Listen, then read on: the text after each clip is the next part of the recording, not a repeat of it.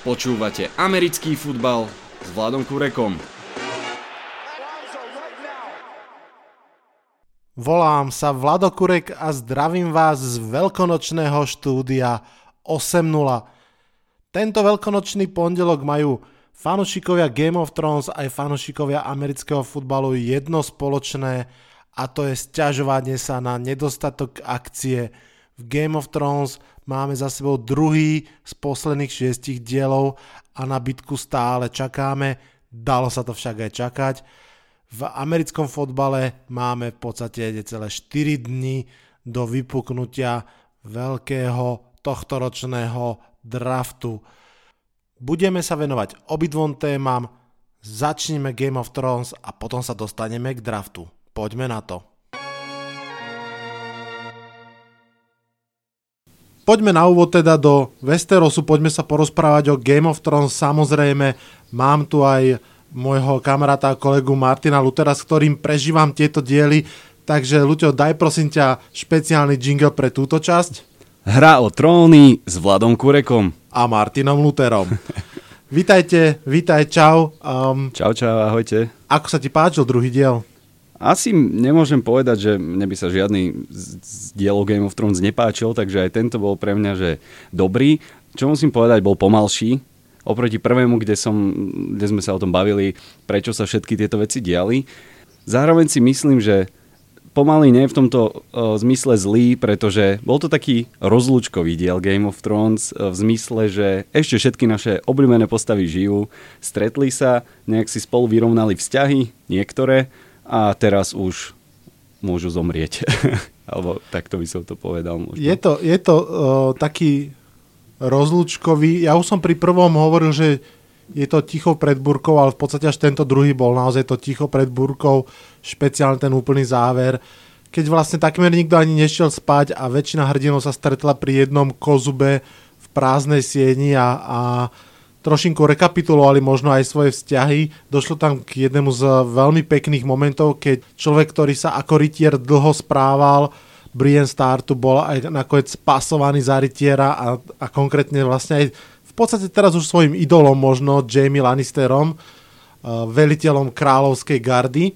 No tam sa stala taká zaujímavá vec, možno opačná, že práve Jamie vyjadril svoj, svoj postoj k Brienne tým, že on už teraz je pripravený slúžiť aj pod ňou a že rád by bol, keby ona velila tú skupinu vojakov, kde on môže bojovať za, za všetkých ľudí. Čiže tam bol taký veľmi pekný moment, uh, ktorý sa možno nejakým spôsobom vyvíjal počas uh, toho ich spoločného vzťahu, kde Jamie fakt uh, proste niečo takéto bol schopný povedať. Niekedy presne ten zlatý lev, najviac namyslený, hlavný uh, vojak, tak teraz už nemá problém uh, slúžiť s odsťou aj niekomu inému než samému sebe. A dokonca žene. A dokonca žene. Ano. Myslím si, že Jamie bol hlavnou postavou tohto druhého dielu. Bolo to asi aj trošku jasné už tým, ako vlastne v posledných sekundách prvého dielu prišiel na scénu, že to bude o ňom a v podstate to celý ten príbeh aj rámcuje. Začína to vlastne jeho, nazvime to, že súdom, kedy sa zodpovedá Sanse a, a Daenerys dvom vládkyňam, ktoré mu naozaj nemajú vôbec dôvod veriť. Obidvom v podstate zabil oca, alebo teda spôsobil to, že ich otec z- zomrel. Vyviazol z toho, pretože naozaj prešiel tým prerodom a v podstate Brienne Star tu bola ten dôležitý moment, ten, kto sa za neho zaručil ako keby otočil ten súd v odzovkách v jeho prospech. Ja ešte teraz zostanem na chvíľku pri Brienne, Jamiem a pri Tormundovi uh-huh. a dám ti takúto zákernú otázku tu sa, lebo tu sa nám podľa mňa rysuje taký ako keby nevyslovený milostný trojholník v odzovkách, kedy na jednej strane máme dokonalého, pôvodne dokonalého muža Jamieho, pravda, už vieme, čím všetkým si prešiel.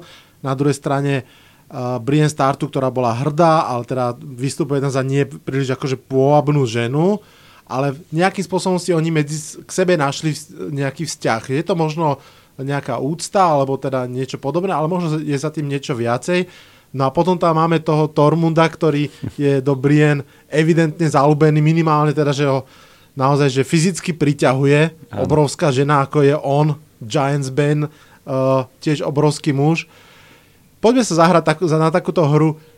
Keby si mala Brien vybrať z týchto dvoch mužov, koho by si podľa teba vybrala? Hmm, to je veľmi dobrá otázka. Uh, keby som si mal vybrať medzi nimi dvomi, teda najradšej by som povedal, že žiadneho, ale myslím si, že z nich dvoch by to bol asi Jamie Lannister, lebo uh, Tormund je predsa len možno taký neohrabaný chlap pre ňu. Je to, vlastne mi to tak príde, že človek, ktorého, ktorého by ona nikdy neuznávala. Lebo zdá sa, že on má len šťastie uh, v živote. Je to akož dobrý bojovník, ale uh, nemajú podľa mňa čím priťahovať. Vieš, ona bola, že... Vieš, čím podľa mňa môže priťahovať, že... Čím? Lebo ono, áno, že Jamie Brienne je, je dvojica, ktorá sa vyvíjala, všetci chápeme, že nejakým spôsobom si našli k sebe cestu, ale ako si povedal, je to skôr také ako keby etické zaakceptovanie sa. Lenže pre Tormunda je ona fyzicky atraktívna, čo si myslím, že sa jej veľakrát asi v živote nestalo, že by ju niekto považoval za krásnu a to by som ako keby nepodceňoval v takýchto veciach. No, akože je, to je také logické, vieš, ale či ženy uvažujú No, takto stále. tak Práve, to že to nie je logické, práve, že to je pudové. No, a, áno, aj. Vlastne, no, vieš, akože bavíme sa teraz o ženskej mysli, čiže to je, že a, výsledok je fakt nejedno, nejednoznačný a ako by to skončilo, no možno uvidíme v ďalšej časti. Dajte nám, dajte nám vedieť, ak nás počúvate, milé dámy, ženy, čo si myslíte, že ako by Brienne vyriešila túto situáciu? Či by si vybrala Jamieho alebo Tormunda, ak by si mohla vybrať, alebo či by si teda nevybrala nikoho z nich. Dobre, posuňme sa, posuňme sa v tom príbehu ďalej. Ako som vravel, je to zaramcované trošku tým Jamiem, tak ako si ty hovoril, dorozprávajú sa tam jednotlivé stretnutia, prichádza aj Tion Greyjoy vlastne na Zimohrad ako jeden z posledných v podstate a končí to tým, tým večerom a tou pesničkou. Čo boli pre teba také tie silné okamihy tejto scény, alebo teda vôbec toho dielu? Uh-huh. No, určite prvým silným okamihom bol to, keď um, Jamie stal pri tom súde a bol tam aj Bren.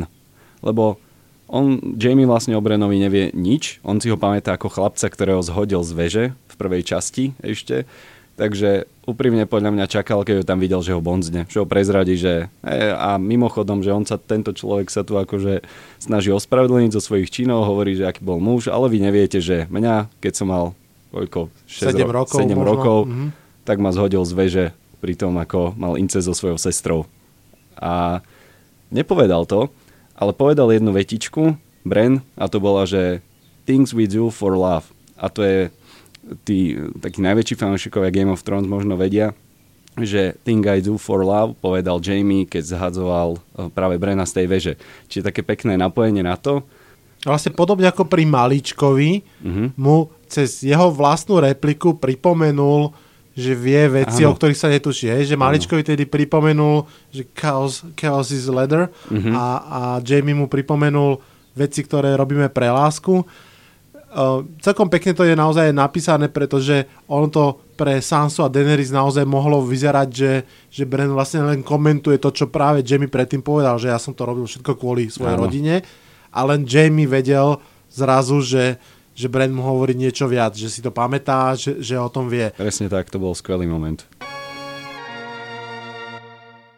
Ešte pri tomto súde sa stalo opäť to, čo uh, sa dialo, že aj vlastne prvý diel, že Daenerys, keby chcela, teda ona nemá dôvod nechať Jamieho ž- živého. A stále hovorí o sebe, že bude kráľovná a ich chce, sa tak k nej všetci správali, ale Sansa povedala protinázor, lebo Brienne vystúpila a povedala, že ona uh, Jamie verí a tak ďalej, Sansa verí Brienne, tak ho nechali žiť, ale Daenerys by ho podľa hneď mu nechala podrezať hrdlo za to, že napríklad zabil jej otca. A takto zvrhol vlastne vládu Targaryenovcov. Čiže to bol taký moment, kde zas uh, Daenerys ni- Ty stále predpokladáš, že sa s nej stane tá šialená ja kráľovná, všetko, no? akože možno to všade vidím, je, to, je to môj súkromný typ, že ona fakt zošalie a podľa mňa by to aj veľa fanúšikov Game of Thrones chcelo vidieť, ako by to celé vyzeralo. A všetko tomu nasvedčuje, že jej sa tam proste, ona už nie je zrazu tá pani, ktorá uh, oslobodzuje mesta, už nie je kráľovná otrokov, už nie je tak vnímaná. Nemá podľa mňa dostatočný rešpekt uh, na tom Winterfelli. Ja si myslím, že rešpekt aj má, len, len sa mieša proste s určitými obavami, pretože prišiel tam s armádou, prišiel tam s drakmi, prišiel tam vlastne Hej, ten rozdiel je, že pri tom Meríne a pri tých ostatných mestách ona prichádzala ako osloboditeľ jednoznačne. Tu je tá rola trošku zmiešaná, že prichádza ako osloboditeľ, ale aj trošku ako okupant, ako niekto, kto tam zároveň chce vládnuť, čo už ako keby ten sever veľmi nechce. A vlastne tak dopadlo aj, dopadol jej pokus o zmierenie sa so Sansou, hej, že tak. našli tú spoločnú reč ohľadom Johna a tak ďalej, ale v momente, keď došlo na politiku, tak sa tie ruky opäť rozpojili, pretože sám sa povedala, že sever patrí nám, jednoducho ešte stále trochu trucuje, ale tak to, to asi bol... patrí k tomu. A podľa mňa aj trucovať bude, ale e, potom hneď po tejto scéne došla ďalšia scéna, kde prišiel už Tion, Greyjoy sa ospravedlniť, kvázi prišiel sa tiež postaviť na stranu uh, Zimohradu a zase to nebolo lebo predtým slúbil Denery, že jej bude slúžiť ako, slúžiť ako kráľovnej, ale teraz tam neprišiel s tým, že by povedal toto. Po, hneď sa objal Sansu, a teda ona jeho, ale predtým jej povedal, že bude slúžiť pod Sancov, že chce, chce teraz sa pridať k nej a obraniť Zimohrad. Zase to nebolo o tom, že ale tak najskôr tak... poklakol pred kráľovnou, áno, najprv, áno. najprv sa ohlásil, že som tu povedal aj, že jeho sestra Jara v jej mene zabera železné ostrovy, Áno. takže tam si myslím, že tá lojalita ako keby je, ale presne možno ten rozdiel je v tom, že voči Daenerys je to lojalita a voči Sanse je to ako keby hĺbší cit, čo je logické, pretože je tam proste strašne veľa vrstiev, hej, že boli skoro súrodenci, keď boli deti, potom vlastne zradil tú rodinu, potom Sansu vlastne vykúpil z Remsiho sadistického otroctva, takže tam je, je ten vzťah hĺbší. Mm-hmm. Dobre, ja by som možno ešte pridal jednu scénu, ktorá je pre mňa tam významná, aj keď nie úplne z pozitívneho hľadiska a to je sex Arie. Musím povedať, že ja som teda jeden z fanúšikov, ktorý Game of Thrones poznajú od roku 2000, od tedy, kedy vyšiel prvý český preklad prvého dielu knižne. A Aria bola okamžite jeden z mojich hlavných hrdinov, proste také to klasické, že malé dievča, ktoré sa snaží samého zachrániť, robiť čo môže. A síce sa postupne mení vlastne až na sociopatku a vražetkyňu, ale ten čitateľ, alebo ja nestále vidím to malé dievča, ktoré potrebuje ochranu a zrazu vidíte, že to malé dievča akože vyrástlo v ženu a, a rozhodne sa tam mať uh, predbojový sex uh, s kovačom Gendrym a musím povedať, že pre mňa to bolo také celkom weird, že ako keby... Rušivé. Áno, rušivé, že keby si áno. videl vlastnú dceru zrazu sa rozhodnúť, že už je dospelá žena. A určite si nebol aj ani sám, lebo eh, sledujem hneď, ja som hneď si pozriem diel a idem na internety.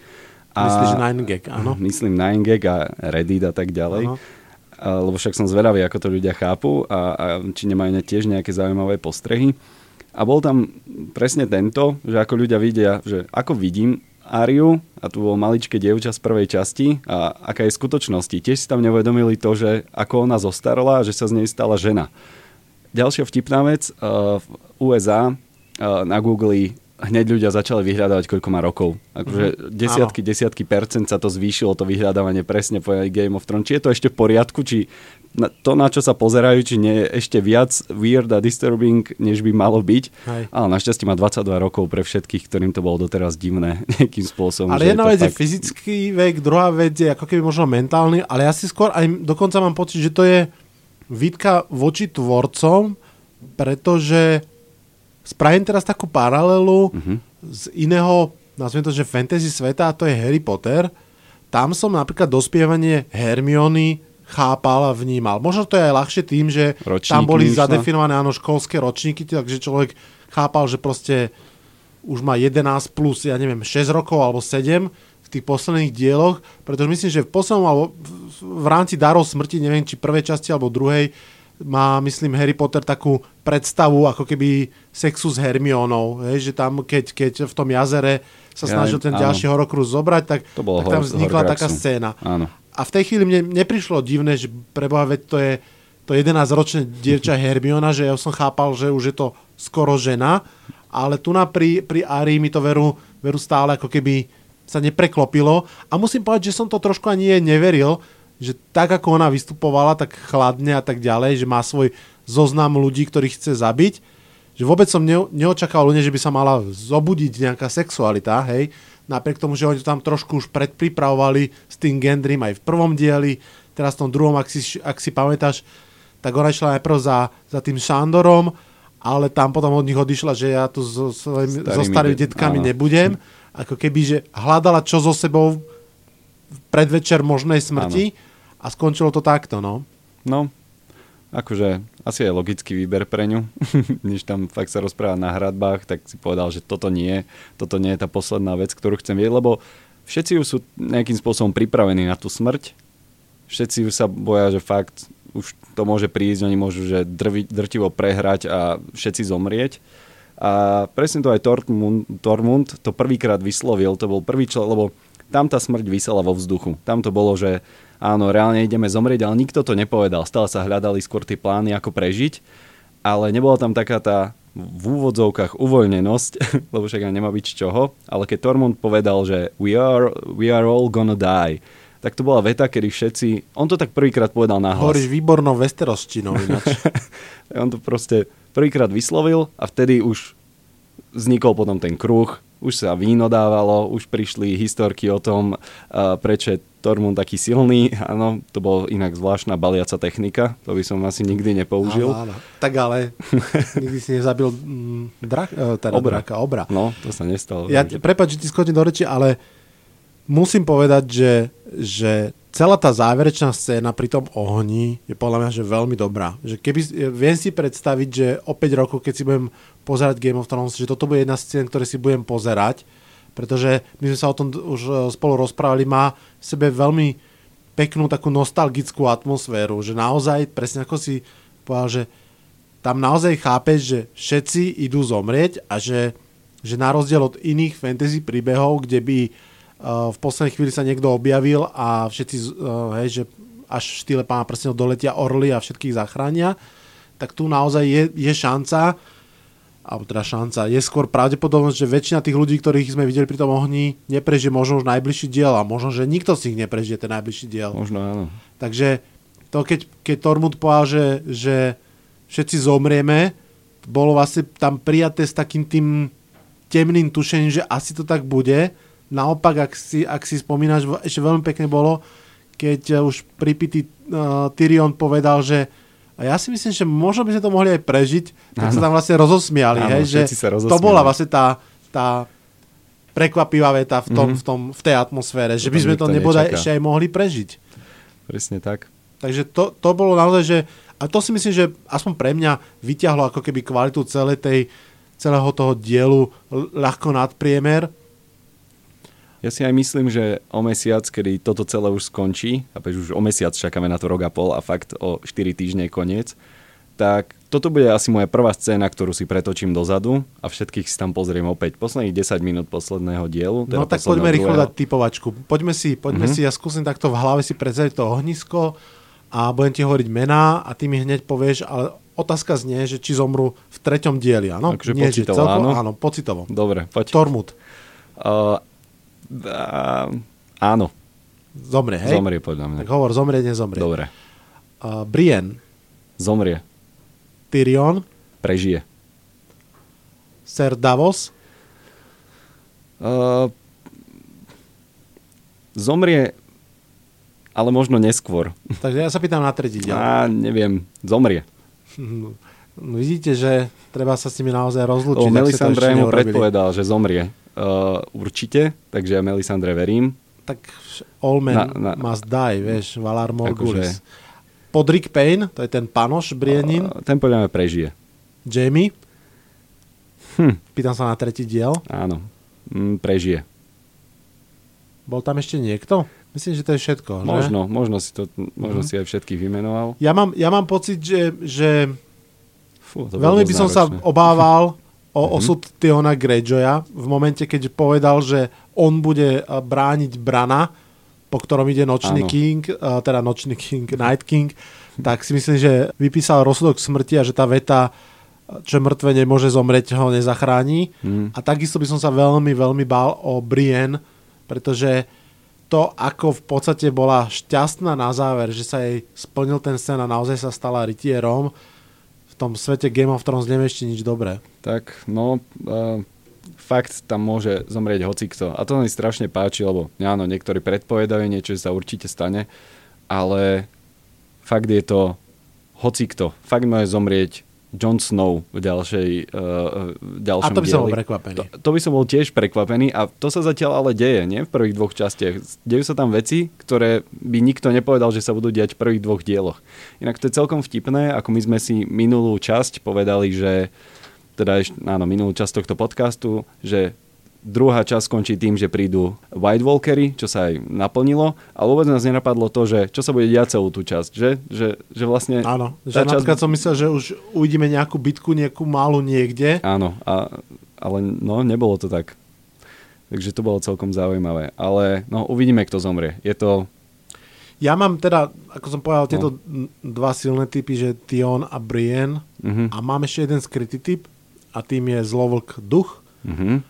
Áno, ten sa tam Pretože- objavil. Áno, ten sa zrazu sekundy. po šiestich dieloch a teda v podstate dvoch rokoch zrazu objavil, len tak by the way tam stál za Johnom, ani, ani tam nezahrali žiadnu scénu, že niekde bol odbehnutý, vrátil sa, lebo trošku logicky chýbal v niektorých dejoch, Mhm. tak zrazu tam stojí a myslím si, môj, môj taký tip eh, je, že on padne pri obrane Brana Starka, pretože povedzme si na rovinu, Theon Greyjoy asi stačiť nebude a vyzerá to teda, že ten plán je, že draci budú alebo majú strážiť Tion, eh, pardon, Tiona Brena a vlastne skúsiť eh, zabiť eh, nočného kráľa. Zrejme sa tam niečo zvrtne a vlk bude ten, kto bude na poslednú chvíľu, alebo teda ten zlovlk duch bude ten, kto na poslednú chvíľu tam niečo spôsobí, na chvíľku zamestná nočného kráľa, aby tí dobrí, napríklad Bren, mohli aspoň utiecť. A ty máš zaujímavý nápad, čo by mohlo byť to niečo, čo by sa tam mohlo zvrtnúť. Áno, áno, napadla mi jedna vec. Na, zase jeden hrdina, je to obrovský hrdina, ktorého si pamätáme, je to Hodor. Hodor, vieme ako skončil, držal dvere, vlastne tak sme sa dozvedeli, prečo hovorí Prečo stále Hodor. Hodor?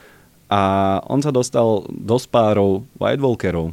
Čiže tým pádom on teraz... Z neho je zombie. z neho môže byť, môže byť, zrejme je, je nemrtvý, takže tým pádom môže v pohode on byť taká tá tajná zbraň White Walkerov, ako sa dostať do Zimohradu hlbšie, lebo predsa tí naši hrdinovia sú stále ľudia, ktorí majú nejaké city eh, k tejto postave, hoď u- on už nič v sebe nemá, eh, čo zo seba mával, ale aj tak môžu pochybiť práve na tomto, že Môže byť, to to, vôbec ma to prekvapí. nenapadlo, priznám sa, a sa mi to zapáčilo, že naozaj to môže byť silný moment, keď tam Hodor príde ako, ako zombík a bude ho treba ešte raz zabiť hm, a tam naozaj to môže spôsobiť chaos. Asi obidva predpokladáme, že, že v treťom dieli to skončí nedobre, že Mhm. mm-hmm. obrana Zimohradu padne, aj keď je možné, že tá bitka o Zimohrad bude možno tretí, štvrtý diel, ale tak či tak vyzerá to, alebo mám taký pocit, že, že vlastne tá obrana padne a že bude sa hľadať ešte nejaký rýchly backup plán. Samozrejme, to celé trošinku pripomína pána prstenov eh, v tom zmysle, že armáda dobra nie je schopná poraziť armádu zla Mhm. a musí sa vlastne zničiť ako keby jej hlavný zdroj, čo Áno. je vo fantasy nie úplne unikátny princíp, ale platný. Hej? Takže tak ako No, bolo vlastne treba aj hodiť prsteň, tak tu bude treba nejaký spôsob zničiť Night Kinga. No a ešte na jeden problém sa podľa mňa celú dobu zabúda pri tomto a to je to, že sa rieši, ako sa zabije uh, Night King, že príde obrovská armáda. Úplne sa nerieši vec, že oni majú draka. Áno, to je áno a podľa pritom to vedia. Hej, Vedia to, to veď to, ale že sa to tam nejak nespomenulo, ani sa to nejak nerieši. To je možno, to hrajú aj na diváka, že divák možno akože pamätá si tú scénu, keď celý, uh, celú ľadovú stenu, ten drak položil na zem a White Walkery tak prešli ďalej. A teraz sa nespomínal, tak možno niektorí fanúškovia na to pozabudli kvázi a teraz, že už bude sa zdať, že má áno, vojna je vyhratá, že White Walkery ustupujú, možno, a zrazu, že budeme počuť revu draka a zrazu, aha, oni majú ešte aj túto zbraň. Možno preto je to takto hrané a, a Uvidíme, nespomína sa tam uvidíme. zatiaľ vôbec. ale asi, asi súboj týchto drakov bude jednou z takých ikonických momentov, na ktoré asi padla veľká časť budžetu. Mm-hmm. Je, že treba povedať, že ten nemrtvý drak je vlastne um, ten najväčší z tých troch, Áno. hej, uh, Drogon. a bude to možno trošku súboj, mi to tak pripomína z Jurského parku, keď hm. dvaja mali velociraptory sa snažili poraziť uh, veľkého Tyrannosaura Rexa. Nie sú to úplne presne tie isté pomery, ale môže to byť niečo podobné. No my už sa rozprávame dobre, cez 25 minút sme sa mm-hmm. rozprávali a ešte áno. sme sa nedostali k niekoľkým dôležitým veciam. Minimálne k jednej sa určite chcem dostať a potom ešte ty máš možno nejaké postrehy, ale musím povedať, že keď som včera večer si to pozeral druhýkrát, tak ešte silnejšie ako pri prvom pozretí vo mne zostala tá pesnička, ktorú spieva Podrik mm-hmm. pri ohníku. A teraz nejde ani o to, že, či, že tú pesničku potom Florence and the Machine spravili a tak ďalej. Musím povedať, že sa mi dostal trošku pod nechty, pod kožu význam tých slov. Je, že je to vlastne veľmi jednoduchá pesnička, akože stará legenda, ktorá hovorí, myslím, o nejakej Jane, ktorá žije na hrade sama, len vlastne s duchmi, s ktorými tancuje a spomína. A sú to vlastne duchovia ľudí, ktorých aj nemala rada, aj mala rada, aj, aj veľmi mala rada. A mne stále nejde zmysle, že to môže byť nielen pesnička o minulosti, ale aj o budúcnosti. Že celý Game of Thrones môže skončiť tak, že síce ľudia vyhrajú, ale všetci vlastne z tých hlavných hrdinov pomrú a zostane možno niekto, možno teraz mi napadlo, že taký Samuel Tarly, mm-hmm. ktorý bude v knihách stratený a bude si tam listovať a spomínať a písať spomienky, že kto to bol John, kto to bol Daenerys a tak ďalej a tak ďalej. Ale vlastne bude ako keby sám v tom svete, ešte mm. nebodaj keď mu zomre Gilly, tak naozaj on by mohol byť tou, tou Jane. Čo ty na to? No, pohodičke. Akože mohol by byť, bol by to strašne zvláštne vidieť sama na tróne on nemusí byť na tróne, vieš, na Nemus, trón môže kvázi, ísť áno. niekto iný. On bude len jediný, ktorý si pamätá, čo všetko sa udialo, aby vôbec mm-hmm. ľudstvo prežilo. Áno, no. Bolo by to dosť zaujímavé ho takto vidieť znova v tých knihách. ale bol by to strašne trpký koniec. Keby ja mám teraz pocit, že som to odhalil úplne. No. Úplne to vidím, že, že celý ten princíp dlhej noci, ktorá sa vracia každých 10 tisíc rokov, vymyslím si, je vlastne aj princípom ľudskej pamäte. Ak sa pamätáš, tak, eh, tak v rámci toho rozprávania sa uh, presne Brent povedal, že čo chce Night King, nekonečnú dlhú noc, aby ľudia zabudli, aby proste už nevedeli, ako ho poraziť, zjednodušene povedané. A to môže byť presne, že keď vyhrajú, tak úloha Sema to všetko zapísať tak, aby to ten budúci Sem o 10 tisíc rokov v nejakej kronike vyňúral a pochopil, že sa to dá zvládnuť. Áno. No, to by bolo dosť super. Ja a som to práve odhalil. Možno áno, lebo však ten koniec bude Vážení asi trpký. poslucháči, počuli ste to ako prvý, takže... áno, no. Kto by ešte bol taký zaujímavý, keby uh, už nie tak, že ostal, ale že by sedel na tróne, že je Stále tom... to môže byť aj Cersei, čo ty na to? No môže to byť aj Cersei, môže to byť úplne v pohode Cersei, presne bude sama, lebo uh, nikoho nebude mať okolo seba, možno ani už Euron Greyjoy nebude žiť, nebude fakt sa mať na koho spoľahnúť, možno bude mať pri sebe uh, to svojho obrovského rytiera, ktorom vlastne nič nevie povedať, lebo ten je ako bábka, čiže ten tu môže prežiť teoreticky. Mm-hmm. A áno, no, to by bol tiež... Lebo ak nás, ak nás George Martin ešte v knihách a potom aj vlastne autory seriálu niečo naučili, že tento príbeh nie je taký ako keby prvoplánovo karmický. Hej, že nie je postavený mm-hmm. na tom, že dobro nakoniec vyhrá. Mm-hmm. O mnoho viac sa snaží odzrkadlovať realitu, napríklad aj historickú, kde aj keď boli veľké vojny, ja neviem, Francúzsko, Anglicko, storočná vojna a tak ďalej, tak to nebolo o tom, že, že vyhrali tí dobrí. Hej, že de, naše dejiny nie sú o tom, že vždy vyhrali dobrí. Vyhral ten, kto proste vyhral. Kto buď bol najlepší v tom, čo robil, alebo mal šťastie a niekedy to mohol byť kľúne aj zbabelec.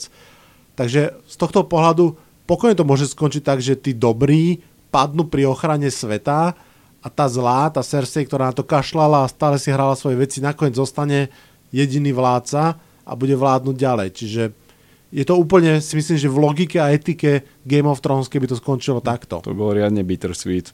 že sme sa ano. na jednej strane tešili, že ľudstvo ostáva, ale za akú cenu, že Cersei ostáva sedieť na tróne. To bolo Hej. fakt strašné. no, Máš ty ešte nejaké postrehy, o ktorých sa chceme rýchlo porozprávať? Lebo za chvíľku už budeme rozoberať mm-hmm. draft amerického fotbalu, to ešte asi bez teba. No myslím, že sme asi preberali všetko, čo sa dalo o tom dieli povedať, aj nejaké konšpirácie z fanúšikovského sveta a z internetu. A tak tešíme sa na tretí diel. Ako podľa teba a skončí tretí diel? Ja si myslím, že skončí mm, útekom zo Zimohradu. Mm-hmm. Že keď budeme pozerať potom titulky pred čtvrtým dielom, tak tie modré doštičky, čo tam na tej mape idú a symbolizujú White Walkers, budú už na Zimohrade a budú pokračovať ďalej. Takže mm-hmm. je dosť možné, že ešte sa budú musieť tá posledná obrana ľudí stiahovať možno aj na Železné ostrovy predsa len, alebo, alebo niekam, niekam proste trochu južnejšie. Možno budú prchať rovno do náruče Cersei a jej vojska. Mm. Neviem, ale teda aby som skrátke odpovedal, myslím si, že Zimohrad prehrá. Ale Bren, Drak, nejaký, John a Daenerys a ešte pár ľudí ešte budú žiť a ustúpia. Hm, a ešte takú malú vec poviem. Na začiatku Game of Thrones uh, vždy vidíme tie obruče, na ktorých sa zobrazuje príbeh. Hej? Zvláštne teraz na tej poslednej obruči sú znázornení štyria draci. Nie sú tam traja, sú tam štyria. Čo môže znamenať áno, že to je Jon Snow sa stal štvrtým drákom, lebo Targaryen a tak ďalej, ale možno príde štvrtý drak do, do boja v tretej epizóde? To by Uvidíme. sa mi veľmi nepáčilo, lebo nemá odkiaľ a to by bolo také Deus Ex Machina riešenie, že dostaneme sa do zlej situácie a potom príde riešenie alebo situácia, o ktorej si nemal ako vedieť mm-hmm. úplne zvonka a to sa robí v horších príbehoch, snad nie. Aha. Ale je pravda, že na tej obruči to vyzerá, ako keby to boli štyria draci. Uvidíme, uvidíme, no, čo sa stane teda ďalší diel. Uvidíme v pondelok ráno a vy to upočujete možno už uh, v pondelok večer alebo útorok ráno.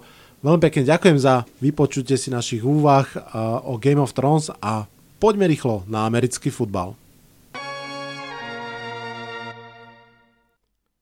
Ako som už na začiatku spomínal, sme v podstate necelé 4 dni do tohto ročného draftu. Posledné roky sa draft koná novým spôsobom open air vždy v inom meste. A tento rok to pripadlo na hlavné mesto Tennessee, na Nashville. Očakáva sa výborná atmosféra. Sám sa už naozaj neviem dočkať aj tej show, aj toho, koho získajú jednotlivé mužstva a samozrejme v prvom rade, koho si potiahnu, respektíve koho si vyberú New York Football Giants. Poďme si dať ešte jeden spoločný mock draft. V tomto podcaste sa budem venovať draftu, ktorý som urobil spolu s Bohumilom, s telovýchovným vedúcim z Tak určite SK. Vyskúšali sme si špeciálnu verziu, na stredačku sme ťahali piky v prvom kole, ja som ťahal vždy tie nepárne, Bohumil vždy tie párne. Našim cieľom nebolo vyberať tak, aby sme sa trafili do predpokladov toho, ktorého mužstva, ale ako keby sme my boli generálny manažer toho mužstva a chceli by sme potiahnuť čo najlepšieho hráča podľa nášho vedomia a svedomia. Myslím si, že to je celkom zábavný mok z jednoduchého dôvodu, ako náhle ho robíte aspoň dvaja, tak sa jednoducho rozbijajú rôzne tie či už vedomé alebo podvedomé paterny, ktoré máte naskladané v hlave a musíte sa vysporiadať zrazu s tým, že mužstvo, ktorému ste vždy dávali nejakého hráča, si jednoducho zoberie iného hráča. O trošku viac sa to blíži realite, ale samozrejme budem veľmi prekvapený, ak sa nám podarí trafiť viac ako 5-6 pikov, takže by korelovali s realitou. Poďme si teda prejsť ten mock, prejdem ho meno po mene a pri niektorých sa trošku viac zastavím. Ak si chcete prečítať zdôvodnenia jednotlivých pikov, odporúčam vás na stránku tak určite SK, kde je článok venovaný tomuto moku a vždy pri každom mene je aj pár viet od toho, kto ten pik vybral. Takže poďme na ten draft. Z prvého miesta ťahajú Cardinals ťahám za nich ja a beriem samozrejme Kylera Mariho, quarterbacka z Oklahomy. Tam si myslím, že nie je o čom, ak teda nie sme všetci naozaj brutálnym spôsobom oklamaní. Vyzerá to, že láska trénera Kingsburyho k mladej univerzitnej hviezde naozaj bude tým dôvodom, pre ktorý Cardinals resetnú minuloročný draft Rosena. Či sa to tak stane naozaj, uvidíme čoskoro. Zaujímavé na tomto piku veľmi predpokladanom je, že aká bude cena následne za Rosena, ak ho teda pošlu ďalej čo samozrejme nemusia urobiť, veľa sa špekuluje o tom, že mať dvoch quarterbackov vôbec nie je na zahodenie. Philadelphia vie o tom svoje a takisto je možné, že ak nedostanú naozaj dobrú cenu Cardinals, tak sa jednoducho rozhodnú počkať, kým sa v niektorom z mustiev nezraní starter niekedy v septembri a vtedy bude naozaj to mužstvo ochotné dať to, čo oni chcú a to je asi prvé kolo to si myslím, že im zatiaľ nedá nikto. Predpokladám, že kombinácia 3. a 5. kola napríklad to by bol skvelý kauf pre akékoľvek mústvo a zároveň si myslím, že to je taká tá spodná hranica tej ceny. V tejto chvíli, ak sa ten trade ešte naozaj podarí pred draftom alebo počas draftovej noci, tak si myslím, že to môže byť okolo druhého kola. Ak dá niekto druhé kolo, tak toho Rosena získa. Bohumil ťahal v druhom výbere za 49ers a vytiahol Nika Bowsu, žiadne veľké prekvapenie. Ja som potom pre jeho Jets vytiahol Quinnena Williamsa, inside defensive linemana z Alabamy, napriek tomu, že o Jets sa vie, že by veľmi chceli edge rushera a jeden veľmi dobrý minimálne tam ešte sedí, ale zároveň sa tiež vie, a že Jets berú najlepších hráčov, ktorí sú v dispozícii, čo si myslím, že je správne a Quinnen Williams podľa mnohých vôbec najlepší hráč celého draftu, jednoducho hráč, ktorý sa len tak nepreskakuje. Na štvrtom mieste sú Riders, to je veľká enigma tohto draftu. Um, Bohumiliu rozlúskol takým tým očakávaným spôsobom, keď im dal Josha Elena Edge z Kentucky. Um, je pravda, že poslali preč Kalila Meka, jedného z dvoch najlepších hráčov na pozícii v celej lige a budú potrebovať za neho záhradu, čo Ellen teda asi nebude, ale stále môže byť kvalitným hráčom. Piatý výber Tampa Bay Buccaneers, tam som urobil trošinku takú kulehu, Tampe sa najčastejšie ponúka Devin White, najlepší linebacker ligy, ale ja som im prisúdil Rashana Garyho Edge, z Michiganu. Um, je to taký kombinovaný hráč, aj defenzívny tackle, aj edge, uh, univerzálny hráč a to si myslím, že sa tej tampe môže hodiť a napriek tomu, že ten linebacker je výborný, tak toto by mohol byť jeden z takých tých prekvapivých pikov, ktoré som si skúsil typnúť. Následne šiestý, šiestý ťah Giants, Bohumil im vyťahuje Dwayna Haskinsa, quarterbacka z Ohio State. Píše tomu, k tomu, že kedy, keď nie teraz, ja s tým asi súhlasím, ale fakt si nemyslím, že sa to stane. Ak sa to stane, budem veľmi, veľmi prekvapený. Každopádne len poznámka, ak by aj vyťahli Haskinsa a ak by aj bol tak naozaj, že dobrý, že by tlačil toho Ilaja rovno na lavičku alebo teda rovno z klubu, tak som zvedavý, čo by Giants v tom prípade urobili, pretože už máme nový schedule a vieme, že v šiestom kole sa stretnú New York Giants z New England Patriots v rámci Thursday Night Football. A celý tento ročník je um, prešpikovaný takými matchupmi, ktoré majú pripomínať dôležité časti tej uh, histórie amerického fotbalu. No a práve tento Thursday Night Football má pripomín, pripomenúť tie dva slávne, pomerne ešte nedávne Super Bowly a bol by veľmi zvláštne, ak by sa už tohto zápasu teda nezúčastnil Eli Manning. Poďme ďalej. Jaguars, tam som išiel s prúdom, ofenzívny tackle Jaman Taylor je, je pick, pretože jednoducho, keď už zobrali konečne nového quarterbacka, aj keď veterána Nika Folsa, tak mu musia dať čo najlepšie zbranie a v prvom rade ho musia ochrániť. Preto pozícia tekla. Na 8. mieste Detroit Lions, tým vyťahol Bohumil práve Devina Whitea, linebackera z LSU, o ktorom som hovoril v súvislosti s Tampou. Mal veľmi pekný prímer, že v podstate bývalý dvaja ľudia z New England Patriots, ktorí teraz vedú Lions, a to teda generálny manažer a hlavný tréner, budú môcť z Devina Whitea urobiť takého klona Hightowera z Patriots, ich uh, ikonického linebackera. Na 9. mieste Buffalo Bills, tam som opäť išiel trošku wildcard, pretože je veľmi, veľmi pravdepodobné, že oni pôjdu do obrany prvým ťahom v tejto situácii, aká bola, mali k dispozícii dvoch skvelých ešte obrancov, Eda Olivera a Monteza Sveta, no ale ja som im vybral uh, DK Metcalfa, wide receivera z University Mississippi, um, jednoducho preto, že možno ste zachytili, ako veľmi sa snažili získať v um, začiatku off-season Antonia Browna, No a hoci sa aj dohodli s Pittsburghom, tak Antonio Brown proste povedal, že on tam jednoducho nepríde hrať. Doslova sa im vysmial do očí, že povedal, že za týchto žebrákov ja hrať nebudem.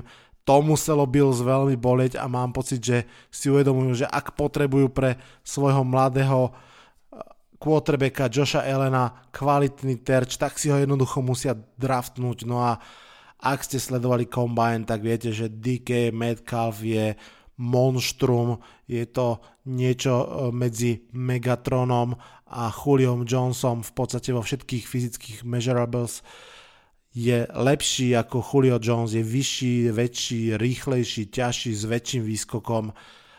Ak bude naozaj aj dobrý route runner a chytač, tak to bude monštrum.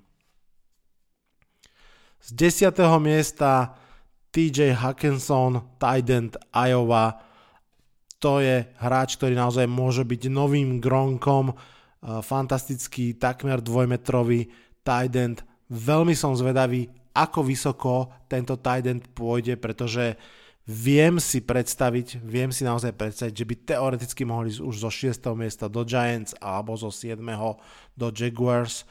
Ak nepôjde tam, tak si myslím, že práve okolo tej desiatky Broncos uh, nižšie už by veľmi padnúť nemal. 11. miesto Cincinnati Bengals, tam som teda už potiahol Eda Olivera, inside defensive linemana z Univerzity Houston. Je pravda, že Bengals potrebujú posilu úplne všade a je pravda, že je dosť možné, že práve oni budú brať quarterbacka, ak by napríklad taký Dwayne Haskins bol voľný, čo v realite asi bude, tak je dosť možné, že pôjdu po ňom. Takto však zobrali hráča, ktorého ja osobne by som veľmi chcel do Giants a ktorý si myslím, že je v pohode top 3 talent celej, celého draftu. 12. miesto Green Bay Packers, Bohumil im vyberá Jonaha Williamsa, ofenzívneho tekla z Alabamy. Celkom prekvapivo je pravda, že je to veľmi kvalitný tackle. Minulý rok na Univerzite Alabama za celú sezónu nepustil ani jeden sek a obrana Rodgersa by mala byť jednou z priorit tohto draftu. Uvidíme, či sa tak naozaj stane. 13. miesto Miami Dolphins, Montez Sweat Edge z Mississippi State. Tam verím tým šuškandám, že Miami chce quarterbacka až o rok, že sú ochotní tento rok s Fitzpatrickom tankovať sezónu a byť vysoko na budúce. V tom prípade kvalitný edge je presne to, čo z tohto draftu chcú získať.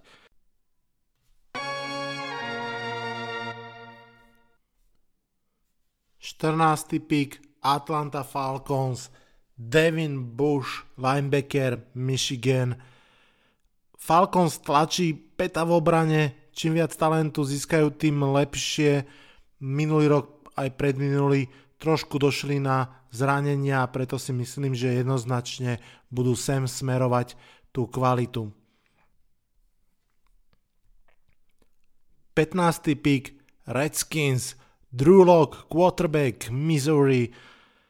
Ten druhý Gruden v tomto biznise je v poslednom roku zmluvy a bude sa veľmi snažiť vyhrať, takže je dosť možné, že sa bude orientovať na nejakú tú útočnú alebo obrannú zbraň. Na druhú stranu quarterbacka potrebujú, zdá sa, že veľmi a ak získajú mladého, možno mu to kúpi o rok viac času, takže tam si myslím, že je veľmi pravdepodobné alebo veľmi možné, že Redskins pôjdu po quarterbackovi Ak by sa tak stalo, tak celá NFC East v tomto scenári bude mať mladého rozohrávača. Skôr si osobne myslím, že tam budú teda traja mladí a jeden veterán.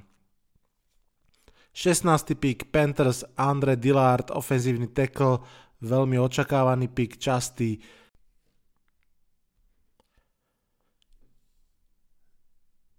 Sedemnácty pick, opäť New York Giants, tentokrát vďaka tradu z Browns. Prisúdil, si, prisúdil som im Greedyho Williamsa, cornera z LSU.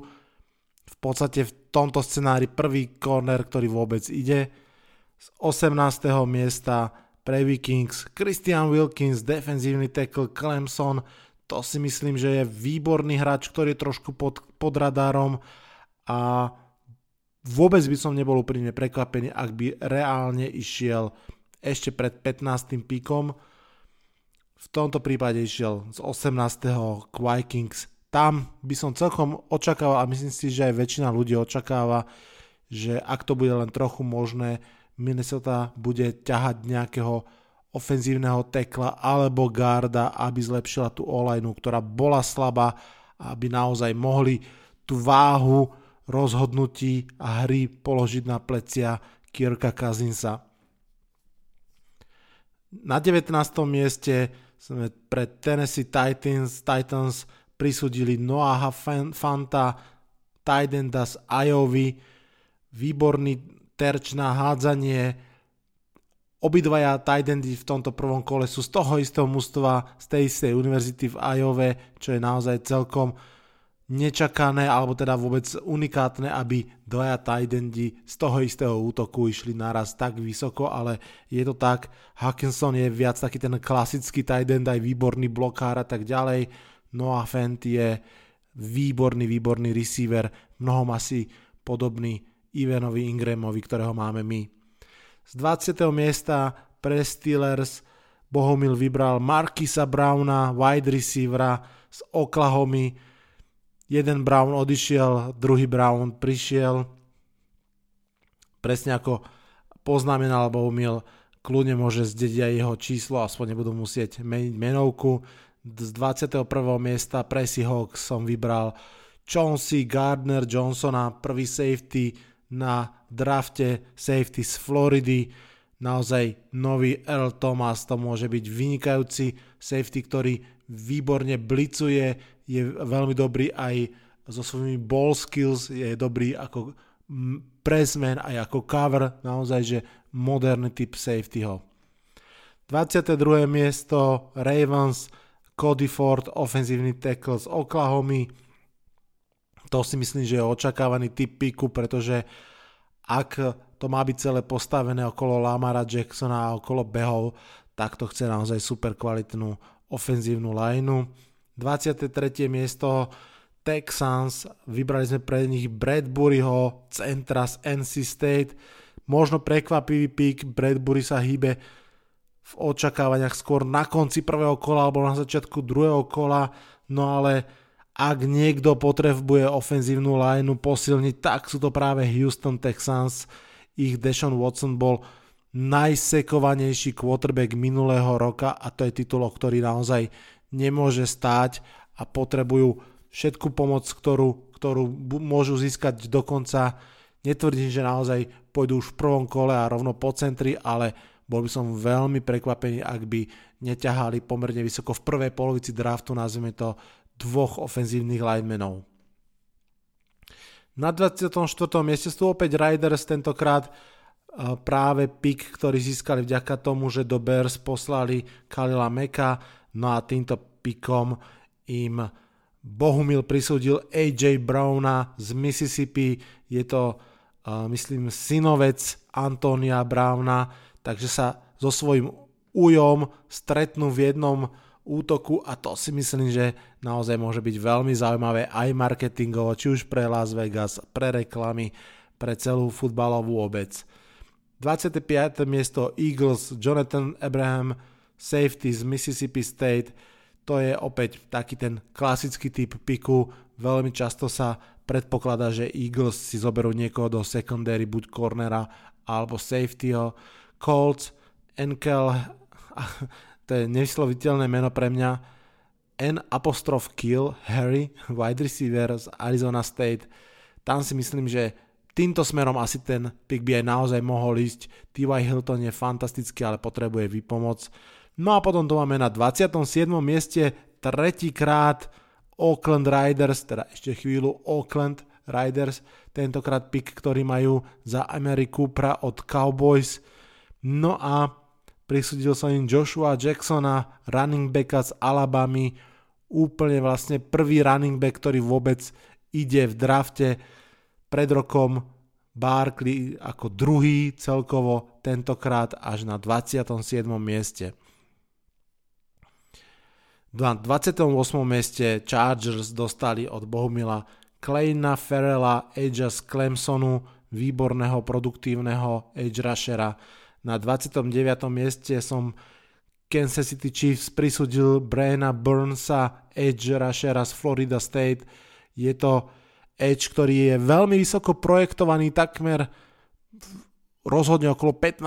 miesta ale vedú sa okolo neho obrovské dohady, pretože má fantastické measurables, to ako vyzerá, ako beha, aký je vysoký, aký je rýchly, je všetko ako, ako z vysnívanej knihy edge rusherov, ale za celú jeho univerzitu sa to nikdy nepretavilo do ozajstnej produkcie a tie počty sekov sú také, by som povedal, že podpriemerné, mám pocit, že dokonca okolo 5, 6, 7 sa hýbali ten, kto ho bude brať, bude veľmi musieť zvážovať ako keby, alebo sa rozhodne pre, tú, pre to, čím sa môže stať a nie pre to, čím je. No ale Chiefs naozaj majú toľko dier v obrane, že takýto, takýto trošku vabank si asi budú musieť dovoliť.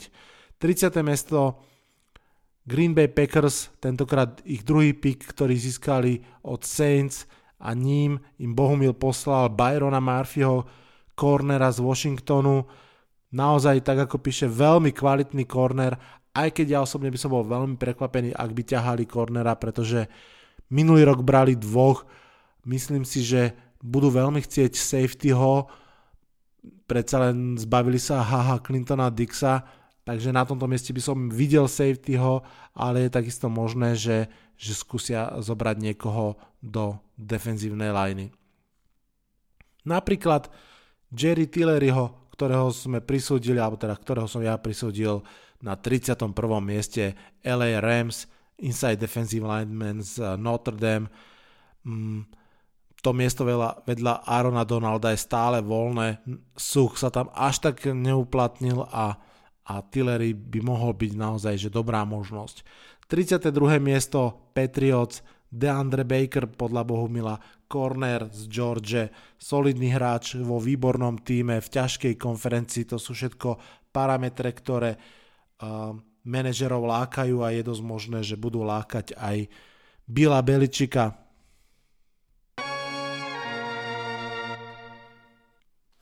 Toľko náš striedavo vyberaný mock draft prvého kola. Vybrali sme 3 hviezdy z Univerzity Oklahoma, 3 hviezdy z Univerzity Alabama, myslím, že 5 ďalších univerzít má po dvoch hráčov, takže vzácne vyrovnané. Otázka znie, či sme sa trafili do reality, asi nie. Druhá otázka je, či sme sa trafili do vášho vkusu, alebo prípadne do vašich obav. Ak áno, tak kľudne napíšte, či už pod článok na tak určite SK alebo na Facebooku tohto podcastu. Pomaly sa blížime k záveru dnešného podcastu. Rozprávali sme sa o hrdinoch a rytieroch siedmých kráľovstiev a takisto o hrdinoch nastupujúceho draftu. Budeme sa počuť čoskoro, možno už v pondelok alebo v útorok v ďalšom podcaste, kde už budeme naozaj vedieť, kto koho draftol a kto zomrel v Game of Thrones. Aj o jednom, aj o druhom sa porozprávame. Počujeme sa čoskoro. Ak ste tomuto podcastu ešte nedali nejaké hodnotenie ideálne priaznivé, urobte tak prosím, pomôže to podcastu veľmi byť viac na očiach, byť viac viditeľný a počuteľný. Takisto povedzte aj svojim známym, že je to niečo, čo treba počúvať. A ak máte otázku, neváhajte, Facebooková stránka Americký futbal s Vladom Kurekom alebo Twitter Vlado Potržník Kurek sú miesta, kde ma nájdete. Som zvedavý na to, čo mi napíšete na tento podcast alebo aj na to, ako sa vyvíja Game of Thrones. Teším sa už na ďalší, mimochodom to bude už 32. podcast, beží to neskutočne, budeme sa počuť čoskoro, na teraz sa odhlasujem z tohto podcastu, užívajte si príjemné poveľkonočné alergické jaro, čaute čaute.